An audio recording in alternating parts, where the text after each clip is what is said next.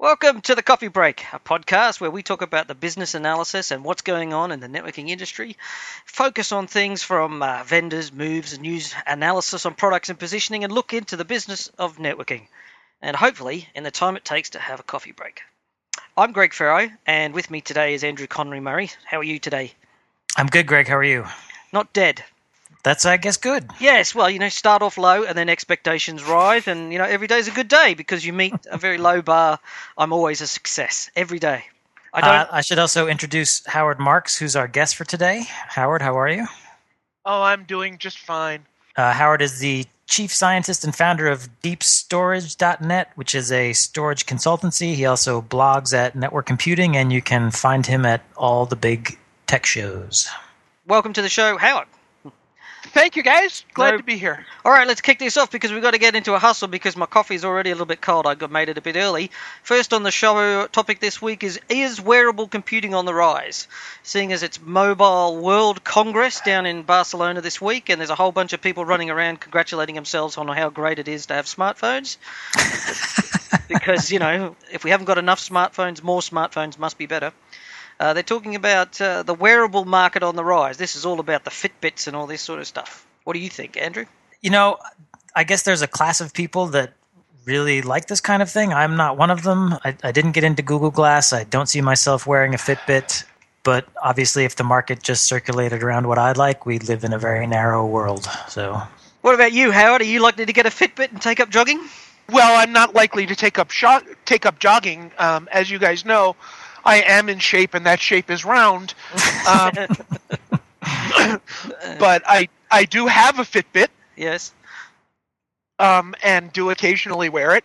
Yep. Uh, it's interesting to discover when you go to something like VMworld just how many steps you take. On the other hand, I've been a fan of wearables, you know, not really in the general case for a long time. I remember doing a consulting gig at Boeing maybe 15 years ago where they had the first generation of these things so that when you were crawling around on the inside of the 767 you were building the blueprints could get looked up on the little monitors hanging in front of your face. Mm. so there's I, I can see a lot of industrial uses. As a guy who speaks at events and therefore is in the position you guys will both recognize of having people walk up to you at an event who you've clearly met once before but have no idea who they are and their badge is backwards the one application I would like for Google Glass is facial recognition against my contact list. I can see that. Uh, you know, I would, nah. I would love, to, I would love to have the device just tell me who that is, hmm. so that I don't walk up to somebody and greet them by the name of the guy that they look like. I, I, guess um, I guess the thing about wearables is that uh, a they're kind of creepy, and I have a privacy issue. That is, I'd like to have some. And the current generation, yeah, kind of of the Scott McNealy class. You yeah. have no privacy. Get over it. Yeah, mm, I, I don't. I, I can accept the fact that people can see me walk down the street in public, but you know, at the end of the day, there are some places where people should not go, and Fitbits and all that sort of stuff might not be one. Clearly, there's a use for them in medical cases you know, where if you've got some sort of medical condition and they want to monitor something, that's something, but that would be covered under privacy law. And I also am not sure that it's going to be the people I know who have Fitbits or any sort of wearable sort of play with them for a few weeks and then throw them in the drawer and they get forgotten about. I doubt it's as sticky as people think it is. I think once we can get to subcutaneous implants, then then we'll be off and running. Like most other platforms, it, it's waiting for the killer app. Yeah. Yeah, it's it's what is it that having this as a wearable mm-hmm. is going to let me do that I couldn't do before that really delivers value. Yeah. And I remember being at Comdex where Puma had the running shoes with a serial interface you connected to your computer so you could analyze your stride. And I think they sold four pairs of those. yeah. I mean, it's a bit like Facebook. I mean, everybody's getting bored of Facebook too. But, you know, for all of the great unwashed out there who don't own a Fitbit, they'll all rush out to get one and then go, you know, actually, this is not great and move on. I don't think it's going to be huge. Well, in the same topic, uh, in the same vein here, your next Ford car may run BlackBerry QNX instead of Microsoft software. So, for those of you who's been following the car maker Ford, they know that they've been using uh, Windows to be powering their uh, internal software platform for the car in the entertainment system, and it's been interfacing to the 3G. The product hasn't been a great success, and uh, many people have pointed the finger at the Microsoft operating system, saying it's rubbish because it crashes all the time. And so, moving to BlackBerry's QNX software, uh, I don't know how many people realised that BlackBerry owned QNX. Most people didn't.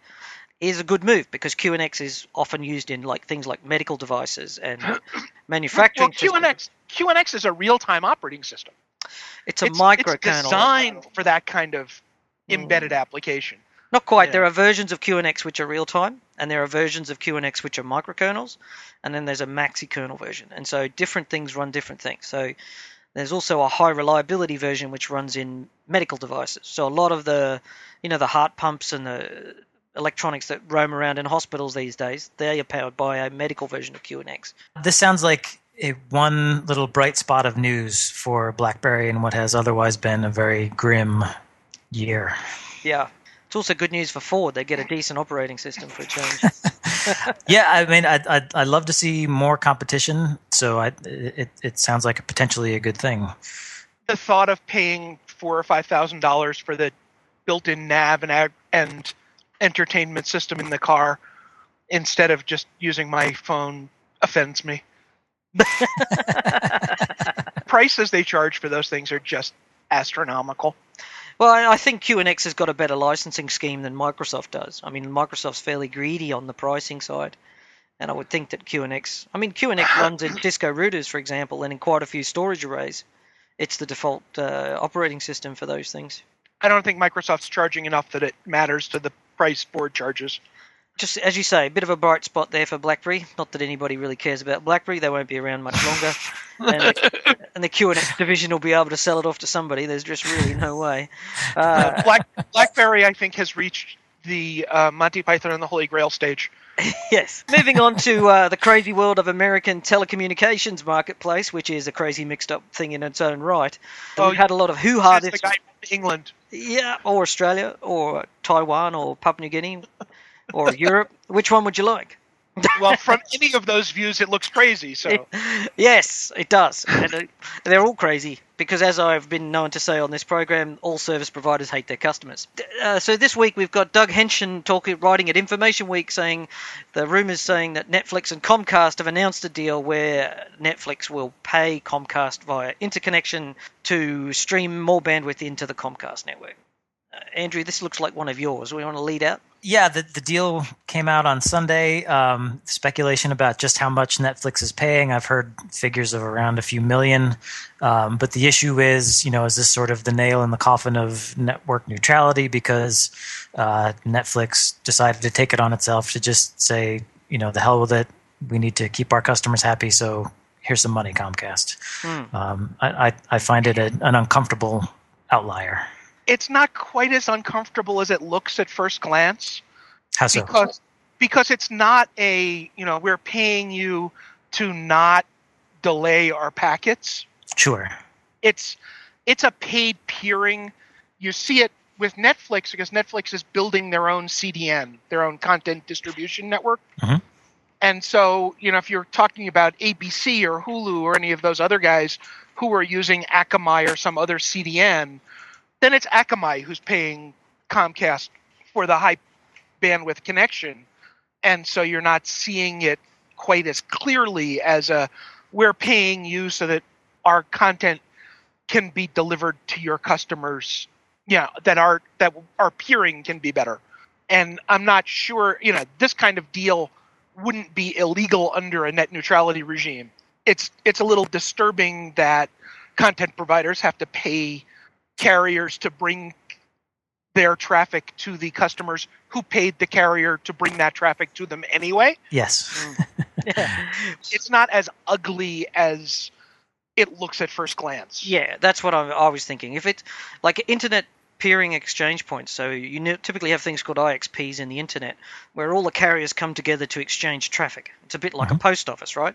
The postman goes out and picks up the envelopes from around the street and then drops them at the post office, and then the post office sends them to the next post office, who then gives them to a postman to deliver to your house, right?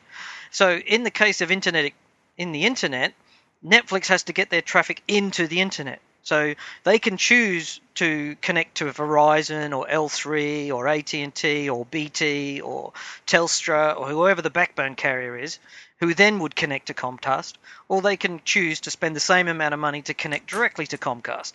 Now, Comcast isn't going to pay, you know, it doesn't want to put the 10 gig line into Netflix and then pay for that 10 gig line. They want to share the cost of the 10 gig circuit.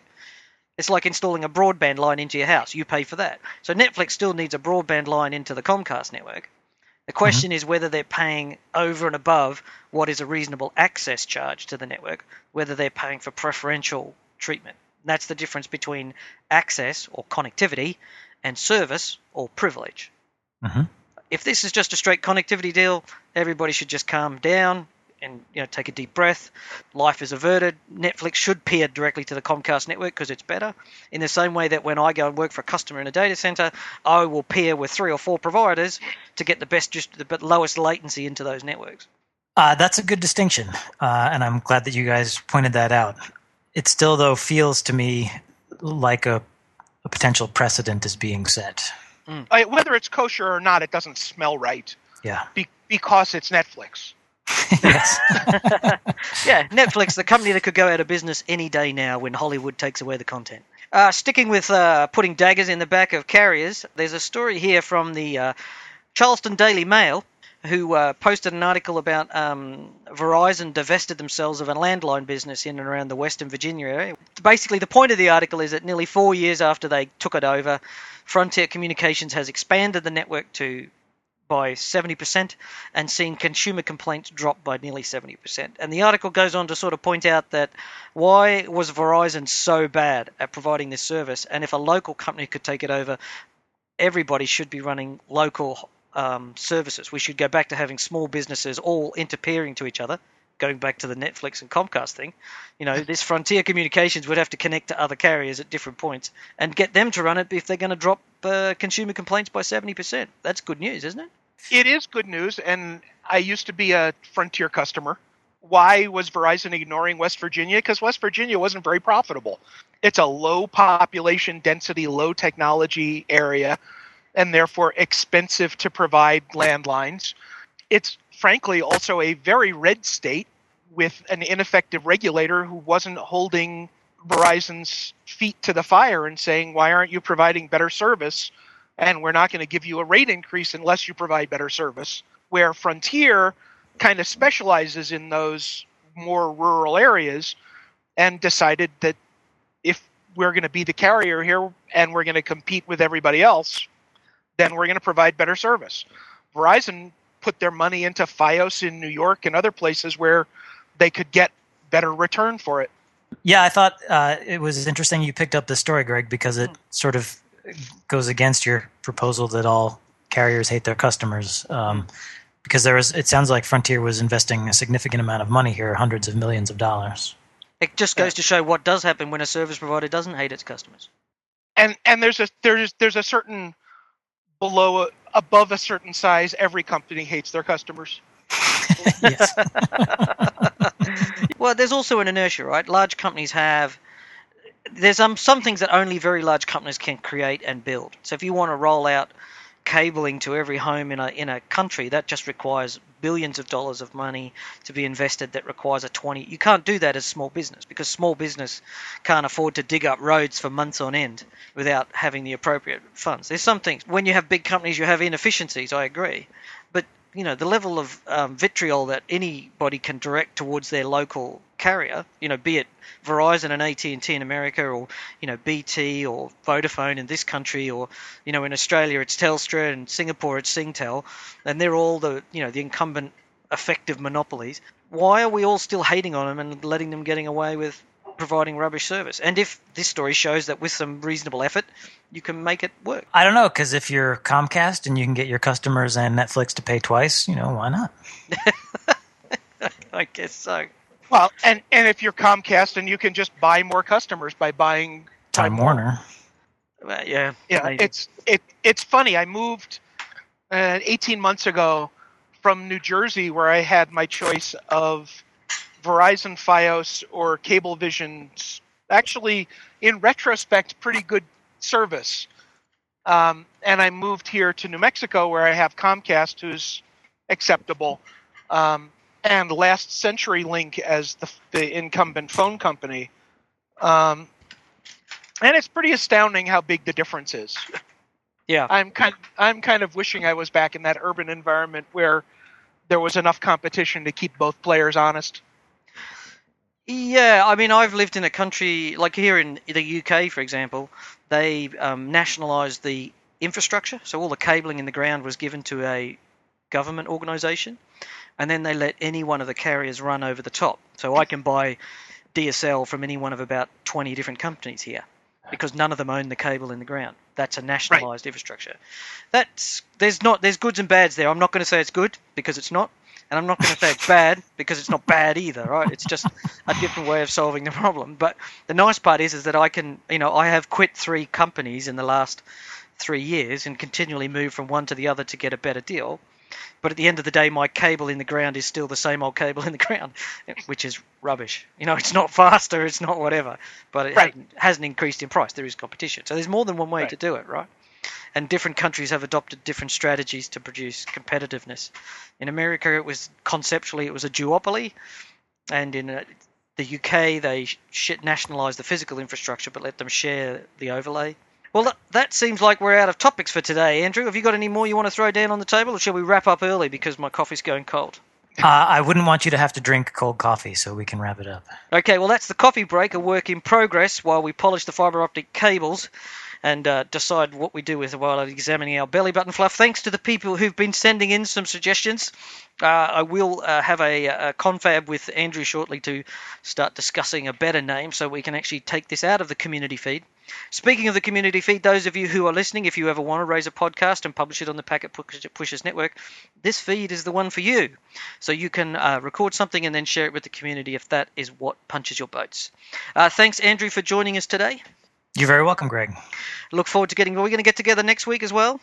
No. Uh, ONS, yes. Yeah, uh, I don't know we'll if we'll do skip a show. week. Skip yeah, we week. might have to skip next week. But So the we'll week after. Back. Yeah. Right. Well, we'll be back eventually. Just keep the coffee coming. Thanks very much, and uh, thank you, Howard Marks, for joining us today. Always a pleasure, gentlemen. Thank you. I hope you're going to do something exciting in the near future. We'll look forward to seeing you at Interop, I suspect. Oh yes, I've I've got a full schedule at Interop, a workshop and three sessions, so I'll be a busy beaver. Excellent. I'll I'll look forward to getting updates from your Fitbit, and of course you can find more.